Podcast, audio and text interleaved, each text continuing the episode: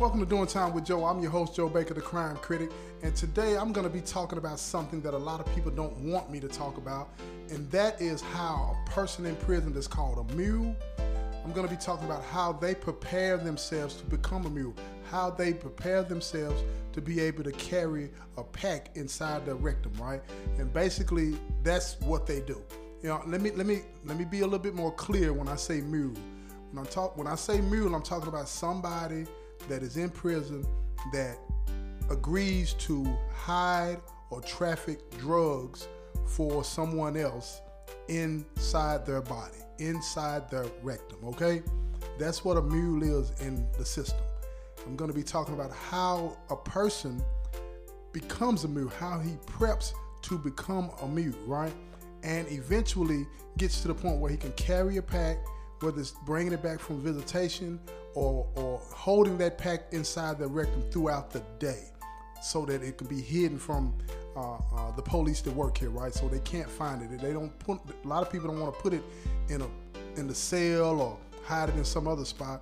They would rather let a mule tote it all day, right? So I'm going to talk about how a person prepares to become a mule, and I'm going to put the flip on it and tell you about specifically these two gang members that I personally know. I'm not going to put their names out there, but they belong to two different groups and how one became a mule for the other and some other stuff that went along with it. So sit back and I hope that you learn something from this. Again, my goal is always to deter this lifestyle and, and to do that I think I have to keep it real and raw as, as the stories are. I'm not trying to uh, water down anything. I'm just gonna tell you how it is, and some people like it, some people don't. But they always hit me back with your feedback and let me know what you think. But this is for those individuals out there that think they want this life. So let me just uh, run this down to you. Like I said before, a mule is somebody that likes to hide drugs up in their body for, for pay, right? They get paid in drugs or they get paid in money or a combination of the two, right? So how does a person that just comes to prison or, or, or been in prison for a while and decides that they got to do this to make money become a mule? First, you got to be willing to hide a pack drugs in your body, in your rectum. That's the first criteria that you have to pass.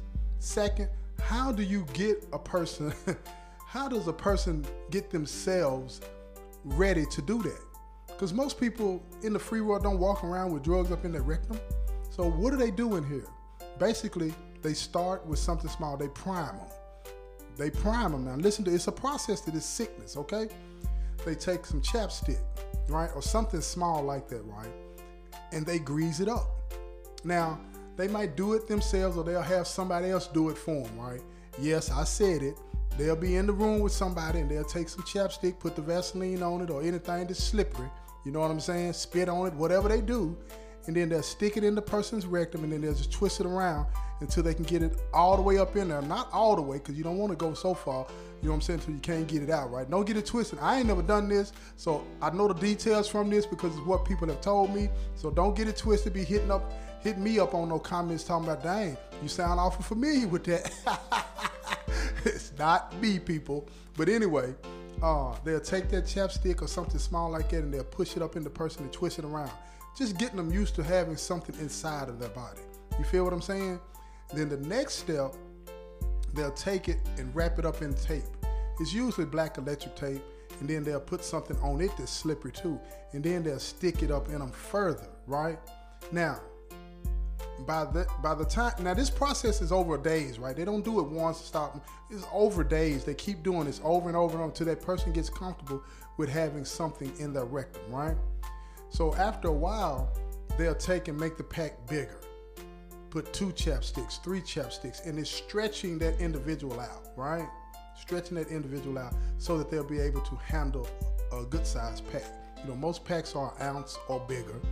You know what I'm saying? So most of the guys that are starting out, they they'll do a half ounce to an ounce, right?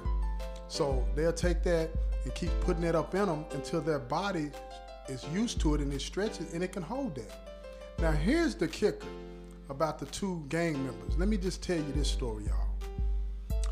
Now, the one gang member, I'm not gonna say what gang he was in. He was a young white dude. He was cool and solid dude as far as I knew, right? And he's the one that told me this story, okay? because he was uh, pissed about what happened. He didn't know who to confide in. He felt like he could talk to me about it, this, this, and that. And, you know, I really didn't give him any advice. I just listened to him. You know what I'm saying? He had to get it out, right? I never told anybody his name. I never told his brothers what he had done. And, and to this day, this is the first time I actually, you know what I'm saying, have really talked about it in detail, right? So anyway, he came to me, and the other gang member uh, had approached him about getting some money. Both of them wanted to get money, but the one gang member had the connection to the drugs. The other gang member didn't, right? But he wanted to make some money, so he told him, if you if you mule it and bring it in for me, then I'll pay you 25% of every pack that gets brought in. That's a quarter off every pack, right? So that's a lot of money in here. That's a lot of money. You get a you get an ounce of cocaine. You get that means you get seven grams of it. You know what I'm saying? Just for bringing it in, and you can make a whole lot of money off of that, right? And if it's something else like Suboxone or anything like that, you get 25% of whatever it is, right? So anyway, this guy is not a mule initially, so he has to go through the process that I just described to you earlier.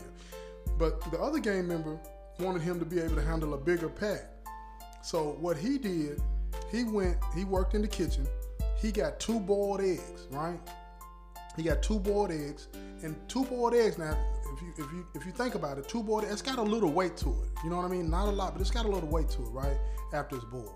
So he took these two boiled eggs, cracked them, got the shell off of them, okay, and then he wrapped them up very carefully in the black electric tape greased it down. Now, this is after all the other processes, the chapstick and the smaller pack. He's gotten this guy spread out a little bit. So now he takes the two boiled eggs that are wrapped up, it looks like a pack, and he puts it up in it, right? He does it himself. He puts it up in it.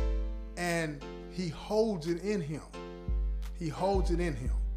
And the reason he did it because the other gang member wanted him to, when the pack comes in, he wanted him to keep the pack for him, not hide it in the cell because they didn't want, neither one of them wanted anybody in their respective groups to know that they were getting money.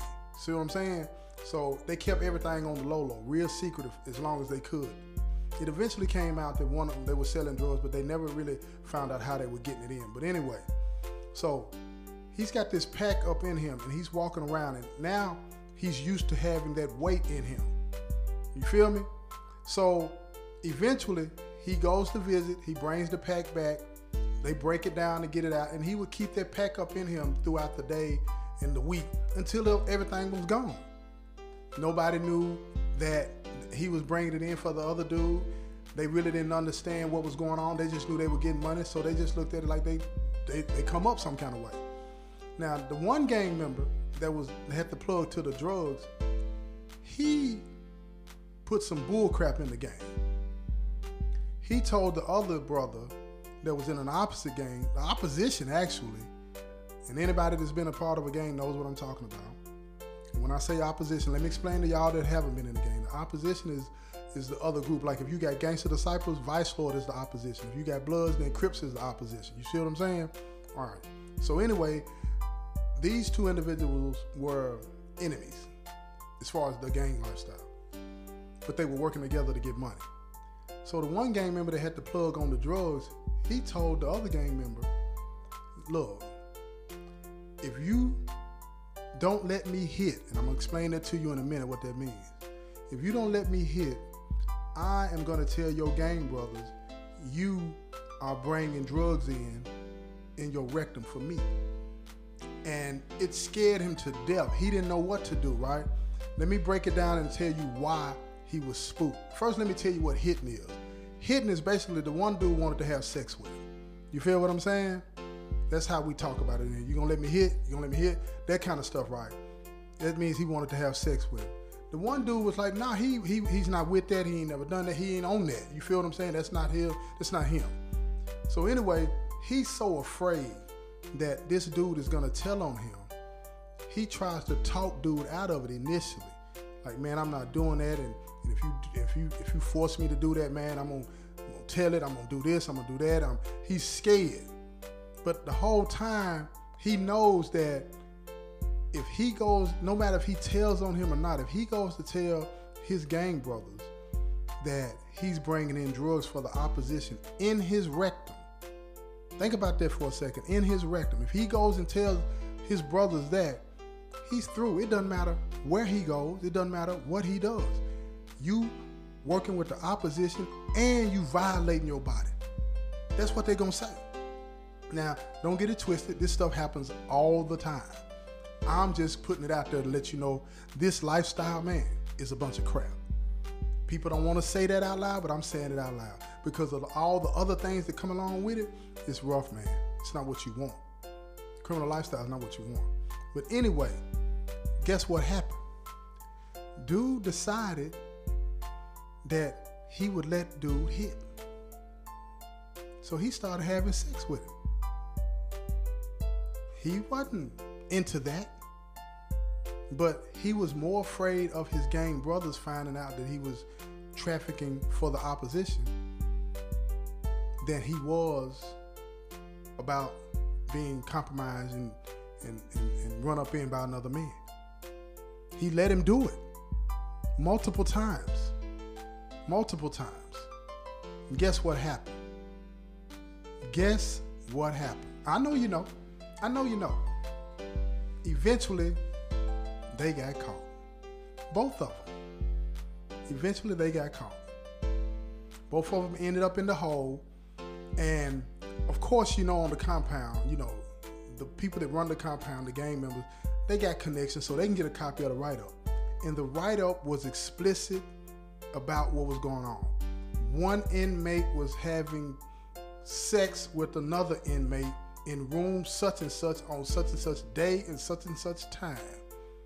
And a female officer is the one that caught him. Wrote both of them up, put both of them in the hole, and both of them were terrified to come back to the compound. But let me tell you what else happened. They sent both of them back to the compound.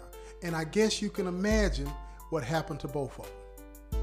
They got their brains beat out because that was a no-no. Now let me let me be clear, not to say that it doesn't happen.